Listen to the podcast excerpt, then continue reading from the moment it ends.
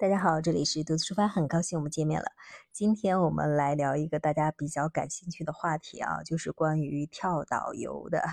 其实更多的人去体验跳岛跳岛游呢，是为了浮潜。如果你去到了公主港的话，建议你参加一个一日游，就是本田湾的那个跳岛浮潜。为什么叫本田湾呢？其实跟 就是这个名字呀，它是西班牙人取的。其实跟大家说的那个本田是没有什么关系的啊。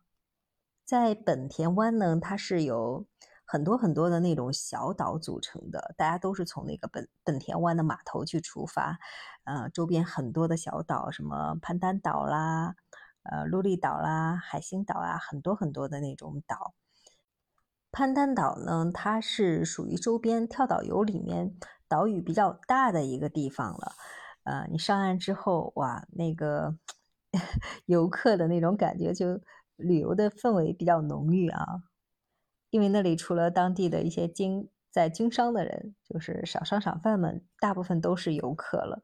还有一些就导游、船夫，大家都在那里。那里大家比较喜欢去沙滩上有一些 BBQ 啊什么的，海水真的是特别的透，到处都有鱼、海星这些东西，你会。特别惊喜的。其实大家在岛上呢，除了吃一吃，在沙滩上待一待，很多下到海里就是浮潜的时候，你就会觉得不虚此行了。蓝天大海，嗯，细腻的沙滩，特岛上特别淳朴的人们，嗯，真的是感受就非常的放空，很好的，鱼水很清很清的，你就感觉跟那些鱼儿就触手可及的。他们就在你身边游来游去的。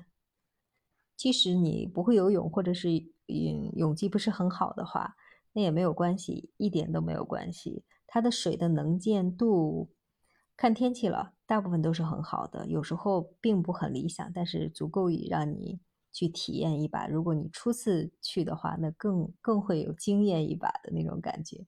啊，如果你是一个潜水资深爱好者的话，那我就不多聊了。有一些其他更适合于资深潜浮潜的人可以去的地方，以后再给大家推荐。其实跳岛游呢，特别需要去叮嘱大家的一点是，你在岛上吃东西一定要注意啊，因为那里有很多很多的海鲜。如果大家不经常吃海鲜，或者是有时候我们没有吃过那种海鲜，像海胆呀，大家不经常吃的时候，一定还要注意。还有一些。你在水里的一些小水母呀，海滩上的一些小小水母，像透明状的那种小水母，大家你没有办法去分辨它是不是有毒，你也不要轻易去触碰它。嗯，不经常吃的海鲜也尽量不要去吃了。在这个跳岛游的这个日程当中，还有一个叫鹿利岛，鹿利岛呢它就比较小了，那里的呃游客也比较少，因为那里只有一个唯一的一个建筑，就是一间。竹木塔住的一个嗯简易的一个餐厅，所以去到那里的人基本上就是比较喜欢清静啊，乘乘吹吹海风呀，在沙滩上走一走呀。如果你喜欢那种啊独自享受蓝天白云的那种感觉的话，你可以去那里多待一待啊。所以我觉得还是很很开心的。那里有一个长形的、特别拖尾的一个长海滩。在鹿利岛呢，你可以收获一个特别惊喜的点是什么？它里的那里的鱼更丰富，它的种类也更丰富。所以你有幸，如果水质很清的话，当天你可以看到很美很美的嗯珊瑚礁。最后最后就跟大家来介绍一下海星岛吧。为什么叫海星岛呢？顾名思义啊，那里有很多的海星，很有特色的一个岛。那里呢有一些，嗯，他们是专门圈起来的各种各样的一些丰富的，呃，鱼类，就像是养殖一样的，被圈在那里一块一块区域的各种各样很丰富的生物，大家可以去看一看，感受一下，很多都是大家没有见过的，有的，呃，各种各样的什么夫妻鱼呀、鸳鸯鱼，就是那种的，还有一些什么，嗯，猴，就是。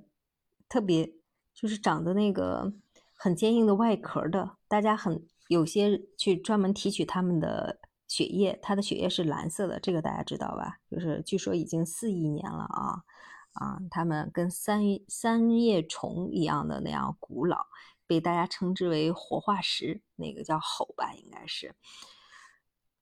有个特别有趣的现象是，如果你把两只这个猴同时，嗯，后也可以叫，反正我也不知道那应该怎么读，更更专业一点。就是你要把它两只同时放在地上的话，有个特别有趣的现象，就是那个母的母母的，它会一点点一点点推那个公的。直到把那个东呃公的推到池子里去之后，它自己再跳进去，我觉得还挺有意思的。在节目的最后呢，我想问问大家，海星你知道是软的还是硬的吗？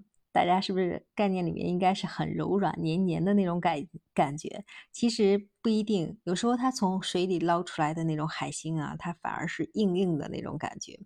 呃，过一段时间，在一个特定的情况下，它身体会慢慢的变软。好了，这就是关于所有跳岛游的一些故事了，分享给大家，希望大家喜欢。